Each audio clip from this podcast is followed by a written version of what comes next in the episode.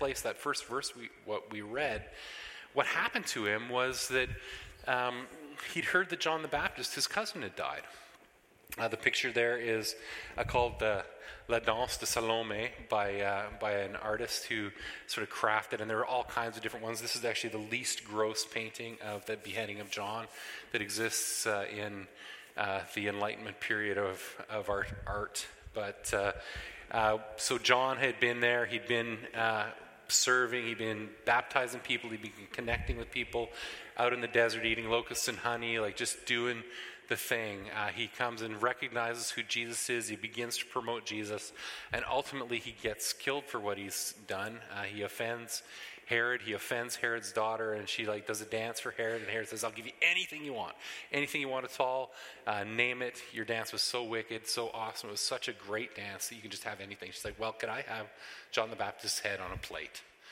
And uh, that's where that phrase comes from. And, and, and Herod said, Well, sure. Uh, yeah, we could do that no problem. And send some guys out, chop off John the Baptist's head, and bring it to him. So that's the uh, that's the that's the deal. John the Baptist is really the first martyr, and so this is Jesus' cousin, right? So in the middle of this grief, in the middle of this pain, he he hears the story of John. We see in the Luke account the disciples went and collected the body of John, and they buried uh, buried him, and they bring the news back to Jesus, and filled with grief uh, filled with pain and, and just tired from all the ministry he's been doing, uh, Jesus sort of withdraws to a solitary place. And the place he went was a place called Bethsaida. And I don't know if our Israel crew uh, visited that place, but it's sort of on the north shore of the Sea of Galilee. And he's just like, I got to check out. I'm tired. I'm weary. I've done so much ministry. I've got to set a boundary here uh, and I need to get away and I need to be with the Father. And we see that Jesus has done that all kinds of different times in his ministry. Uh, he's sort of said, okay, I'm going to get away to pray. But in this case, uh, there's you know something different that, that's happening, and, and you know you know it's totally legit to to set boundaries. Like we, we do that all the time. We, we reach the limit of our ability to deal with a situation and we pass off responsibility or whatever. Anna and I had that dynamic in our marriage. Like uh, when Jack was a little baby and he would cry at night, you know, I was like, that's your son, honey. Like that's that's your boy. I know just how much you love him, and and you're equipped to deal with this situation, honey. So sometimes that was how it would go at night, and sometimes I would wake up in the morning having had an amazing sleep, and I would say to Anna, Anna, that's so amazing that Jack slept through the night. That's so great. I had such a great sleep, and she would say something like, well, she wouldn't really say anything. She would just like give me the daggers of death, like, like clearly I had slept through the whole show, right? So there's that uh, kind of deal. But you, you know, you set those boundaries. You negotiate those things in relationships. Uh, Anna and I had those boundaries set up around around diapers. We had that set up. We had a deal. 95 out of 100 diapers Anna dealt with. Just, just, just. I know this is, guys. This just a little coaching for you, really. So I'm saying, you know, just 95, I'm just confessing the truth. I was a bad husband. You know, when it, when it was a really stinky one, it was just kind of like, kind of one of those, kind of one of those deals, right? And, and I was like, honey, this is your child. This is, don't you love him? Isn't he amazing? And so I did. I, she dealt with 95 of them, and I dealt with, uh, with five of them. But from her perspective, she was setting a boundary. That was a fantastic deal because 100% of the puke I got to deal with that. Yeah, yeah. Good deal for us. And that deal still goes on. She did 95% of the diapers in the first few years of the kid's life. But even if they still puke today, it's like, you remember the deal, honey. Like, real deal. Like, you're going to deal with it, something. And kid pukes in the night, like projectile pukes all over his bed. Sheets have to be changed. Everything has to be done. It's like, I'm on. I'm in it. Because she is like, puke, I can't handle. Poop, I can handle. Puke, I can't handle. Puke is like for her. You know, we set these boundaries in life, and it's totally legit. And, uh, and we do that all the time with all kinds of different things. We do it with work, we do it with, with everything else. But uh, how do we deal with that around the needs that we face? I mean, here's the story of Jesus. He's just heard his cousin, he's gone off to this beautiful place. Uh, Bethsaida on the north shore of the Sea of Galilee, and he's sitting probably under a tree just like this, and he's sort of he's sort of thinking, man, I'm just going to be able to go there. I'm going to be able to go on retreat. I'm going to be able to rest. I'm going to be able to have peace. And it says, it says this. It says, hearing of this, The crowds followed him on foot from the towns. When Jesus landed, he saw a large crowd and he had compassion on them and he healed all the sick with his disciples. I've just got this little note on this word disciple that these are his apprentices, right? There's something here that he is wanting to teach them, right? Whenever we see these amazing stories of Jesus, there's something there that he wants to teach. So, a disciple is a learner, a disciple's apprentice. So, uh, they're watching him. They're, they know he's tired. They know he's grieving over the loss of John. Uh, they know that he's experiencing some pain there, but the crowds come to him, and Jesus is moved with compassion. And that word compassion is uh, really points to what the Greek understanding of the way the, the body worked, like body, soul, spirit, how it worked. Your emotions in, in the Greek understanding sort of flowed from, from your, your bowels, flowed from down in here, in your, in your abdomen. That was sort of their understanding of where that part of your makeup came from. And so they'd be like, uh, compassion is like a, a, yearning in the guts. It's like, I've got to do this. I've got to deal with this thing. I've got to move. I've got to act here. It's, it's beyond a feeling, it's a, it's a necessity. And that was their understanding of, of what compassion was. And, and so Jesus actually authentically uh, felt that for people in that space.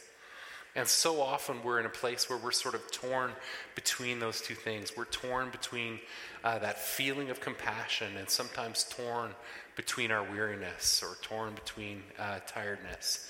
Uh, how, many, how many of you have really experienced that in your lives? Like, like it's, it's, it just comes down to the nitty gritty for us.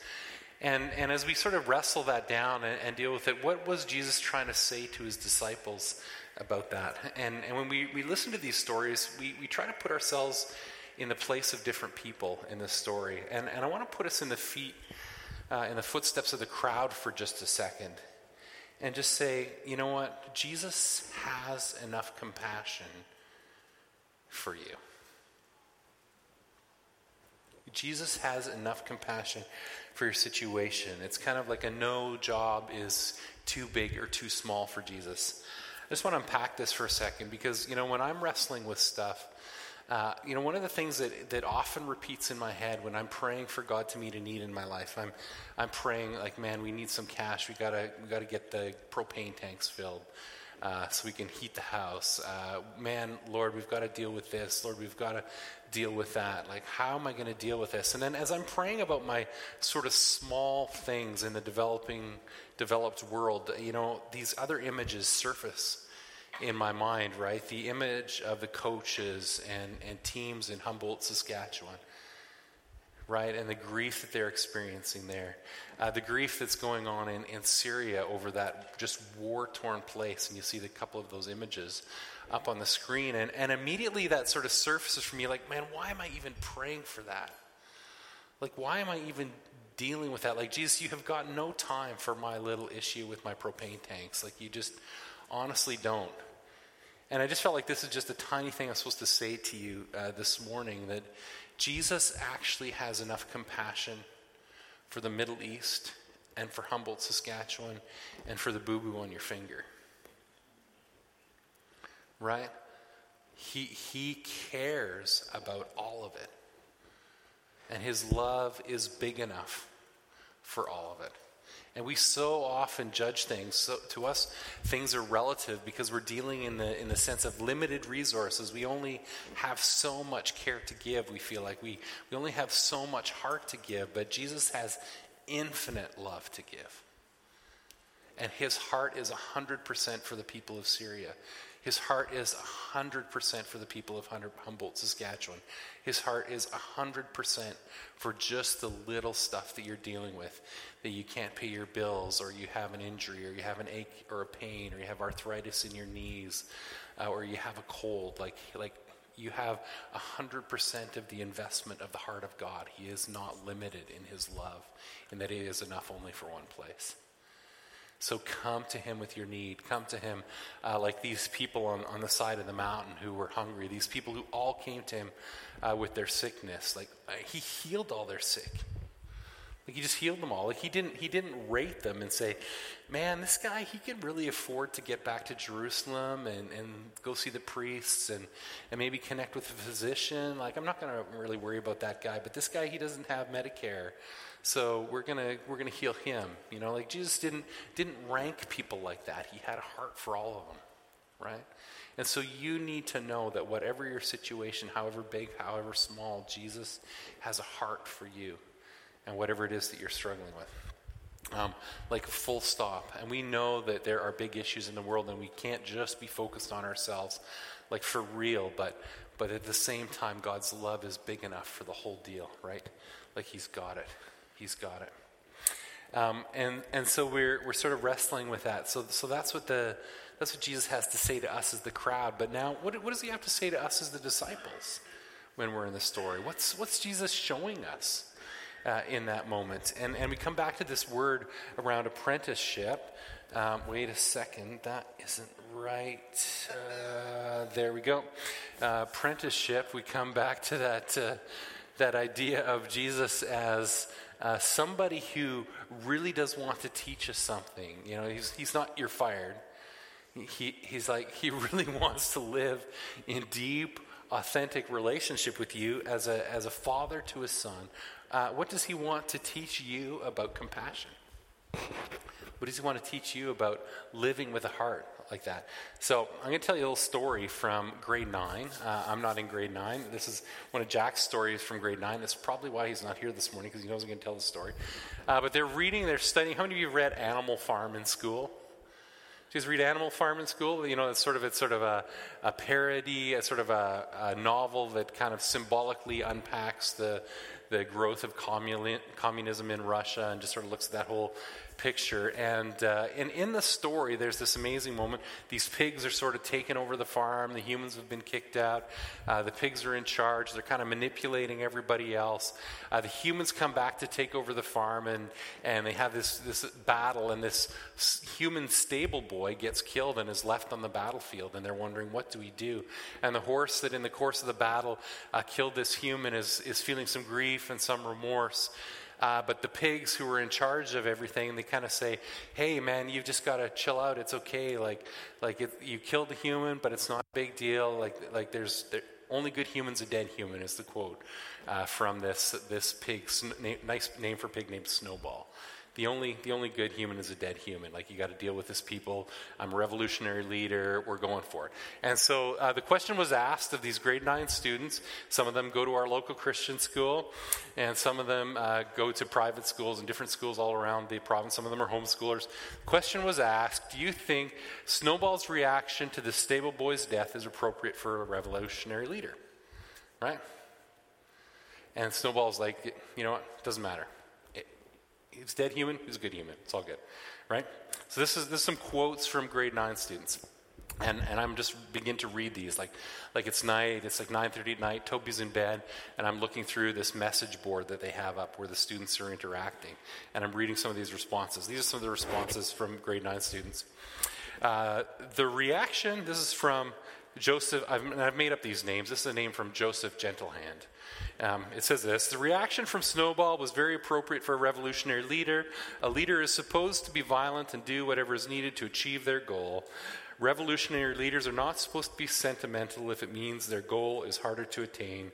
Snowball dealt with the death of the stable hand without mercy, just like a revolutionary leader should. Joseph Joseph Gentlehand. Thank you, Joseph Gentlehand, for my encouragement that is now growing about this coming generation of leaders. Uh, reading another quote Snowball's reaction to this death is indeed a good demonstration of a good revolutionary leader. He is fighting a war. He cannot care about all the people he will kill, it would just be too much for him to handle emotionally. that quote is from Cody Bigheart.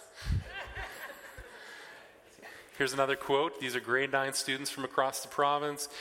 Uh, here, Snowball is being an excellent leader. He confronts Boxer and lets him know that it is okay that he killed someone. But not only that, he encourages it.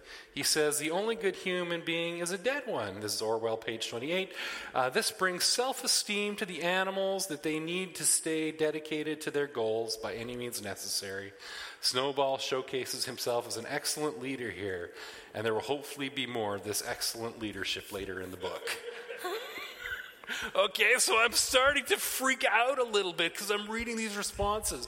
Jack hasn't responded yet, and I'm like, what's going on to this generation? Like, Stalin is being raised in grade nine Ontario. What's going on? I'm starting to freak out. I'm beginning to pace now. I'm like, I'm, I'm pacing, living like, we're doomed, right? Like, and here's another one. I read another one. I think Snowball's reaction was appropriate in his role as a revolutionary leader. Like all great revolutionary leaders of the past, you have to kill people people to get to the top. this is from, yeah, this is from Sherry Goodkind. Right? Reading another one. If Snowball and his comrades start thinking of humans as their equals, that would be a mistake. How can you kill people who are like brothers and sisters and fathers and mothers and sons if you need to? You will certainly crumble emotionally. and this is from Ricky Friendmaker. Right? Like, this is grade nine compassion right? Like, kill them all. And I begin to pace the room. I'm stomping around. I'm like, I'm freaking out. Jack, do you, do you know what your friends think? And he's like, Dad, I know, it's crazy. He's like, let, let, me, let me help you write something. And I immediately begin like father takeover of the assignment mode. And I'm like, son, son, if we just say, let's tell them about Stalin. Let's tell them about the death toll of communism.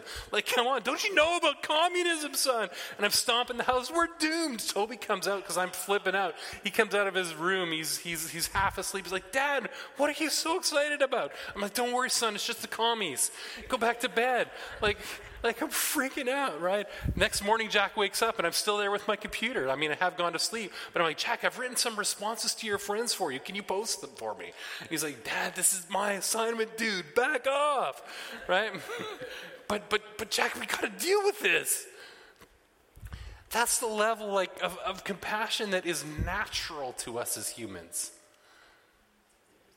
Like you got to kill them all to get to get what, where you need to go, and this is what we see in movies, right? This is what we see in the Hunger Games. This is what we see in all that, like this sort of situation ethics, right? Where you just got to do what's got to be done. It doesn't matter who you kill, right? That's sort of our natural default as humans. That's kind of where we're at. But if we're disciples of Jesus, He wants to do something different in us, doesn't He? He wants to do something different. We need the heart of Jesus, or we need Jesus to transform our hearts. Uh, just this uh, last week, it was uh, a week sort of celebrating the 414 window. Did you know that, that an enormous percentage of people who give their hearts to their lives are between the ages of 4 and 14? Do we have compassion for those ones?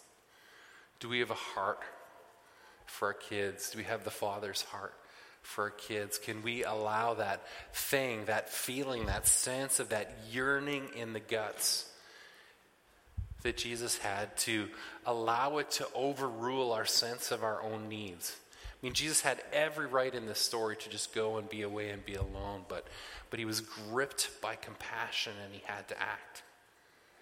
He had to do something. He had to wrestle it down. He had to give his time he allowed his need, his need to care, his need to pour out, his need to love to override his boundaries and spend energy that he didn't think he had. But when we do that, we receive the grace of the Father. That has to be a, a transformation that Jesus does in our hearts. To be people who look beyond ourselves and people who look beyond our own needs. The story goes on. Uh, as Jesus, as evening approached, the disciples uh, came to him and said, This is a remote place and it's already getting late. Send the crowds away so that they can go to the villages and buy themselves some food. Jesus replied, They do not need to go away. You give them something to eat.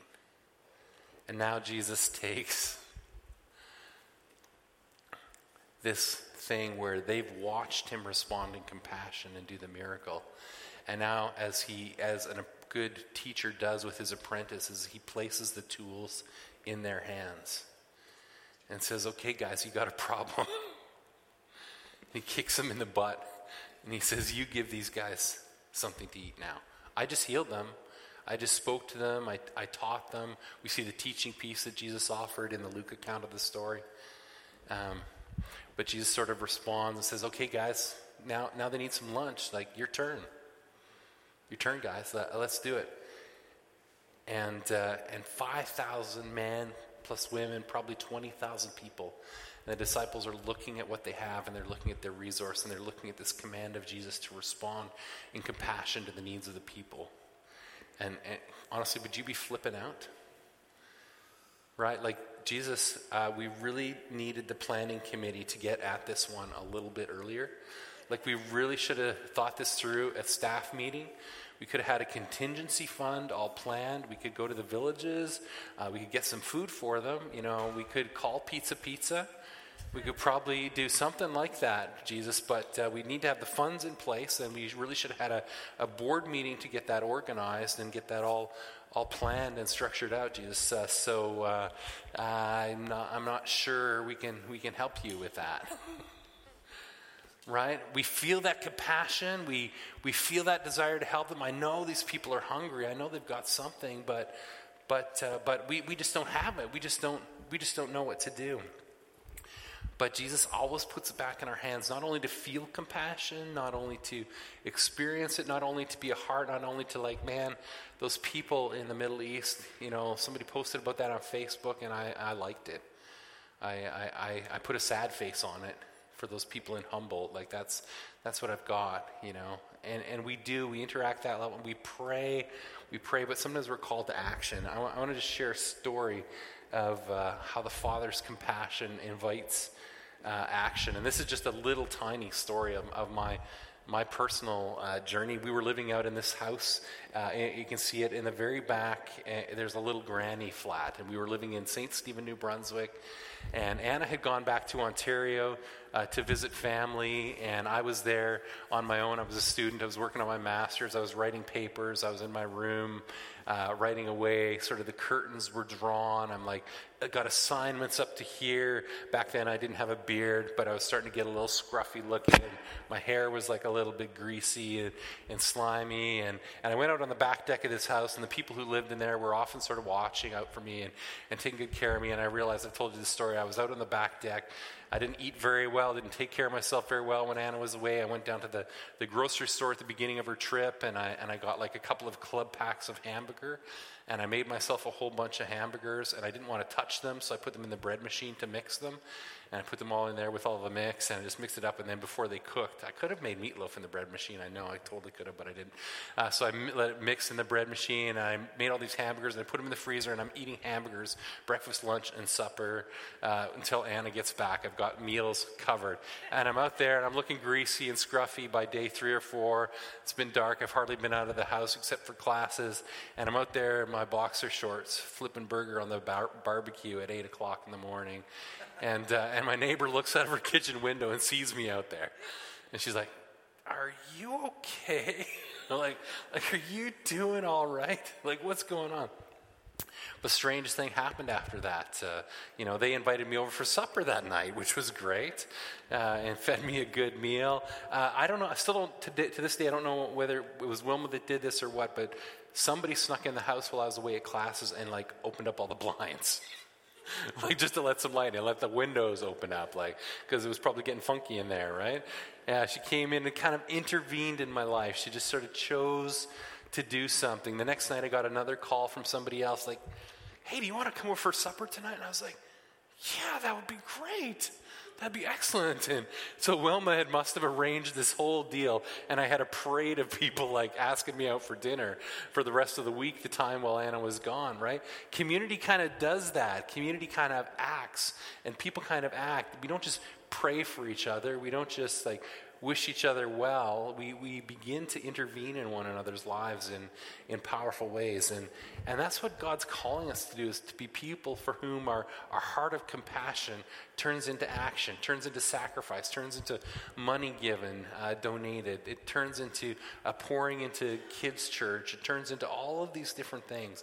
It goes from beyond a feeling to writing checks and, and giving money and making calls and going sneaking into people's houses and opening their curtains if they look like they're losing it, right? It's real deal. It's real care.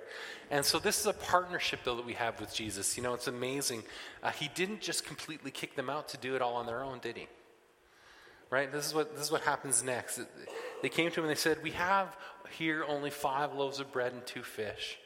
And they answered, Bring them here to me, he said. So we just take that little bit that we've got. We just take that little bit of energy that we have left over. We take that little bit of money that we have. We take that sacrifice that we made. Hey, maybe we're not going out for dinner one night this month. We're going to maybe sponsor a compassion child, and we and we take that little uh, monthly uh, dinner out with the family, and we and we sponsor a child or something like that, and we invest in them, and we know that God is going to multiply that. We just take something that we have and we give it to Him and he participated with them, right? So, so they gave the fish to Jesus. They brought them to him. Like, this is our deal. This is what we have, just these little loaves and fish. And the story goes on. And he just says this He says, He gave them to the disciples, give them to Jesus. Jesus gives them back. They give them to the people. And Luke, it says they divided the people into groups of 50, and they all ate and were satisfied. And the disciples picked up 12 basketfuls of broken pieces that were left over. The number of those who ate was about 5,000 men, besides women and children. We can't ever say we don't have enough to accomplish what Jesus is calling us to accomplish. We just take what we have to contribute towards the project and we put it in his hands. We do it as a community, we do it as individuals, we do it whatever the situation is. We let it supersede our boundaries, we let it supersede our own sense of need, we let it supersede our own sense of, of selfishness, and we just give that little piece of what we have.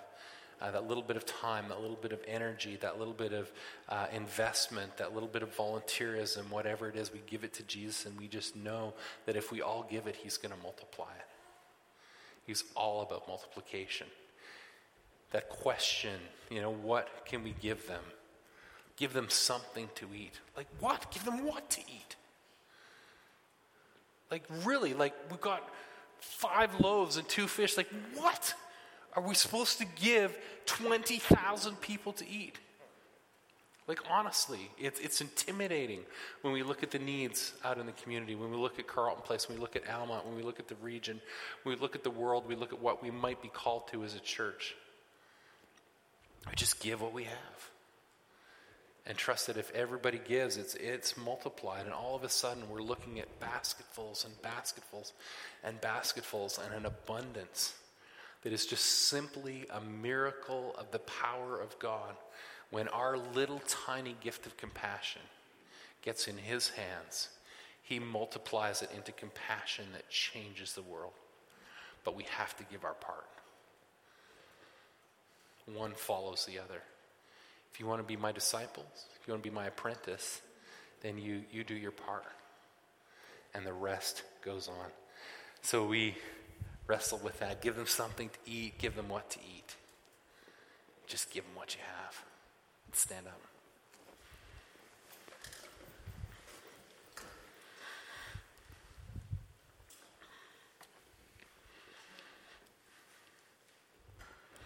Lord, we first ask that uh, we would, as your apprentices, as your disciples, that you would do this miracle of transformation that occurs when we read your word, and you would uh, cause us to be people of compassion.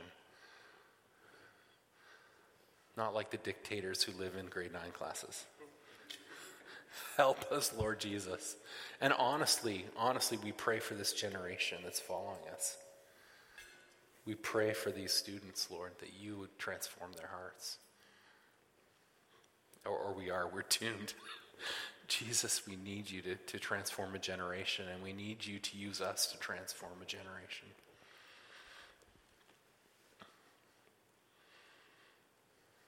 Come, Holy Spirit.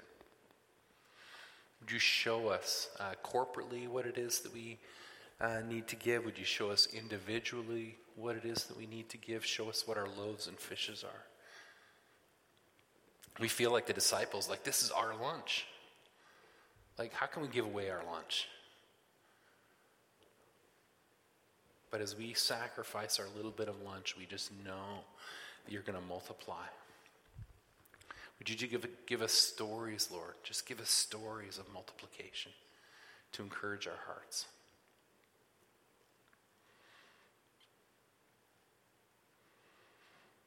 Would you multiply us in evangelism? Would you multiply us in the meal train? Would you multiply us in our workplaces and, and in our schools? Would you multiply our little words? Would you multiply our prayers, multiply our thoughts, multiply our gifts, these little things that we have that we think are almost nothing? Would you take them and just use them with power? We just offer ourselves to you, Jesus. Would there be all kinds of encounters this week where your power is multiplied through us? Just because we've, we've gotten to have your heart and we're willing to let your heart uh, push us to action. We repent, Lord. We ask that you would forgive us for thinking our gifts are too small. We know you can do amazing things with us. We offer our lives to you again.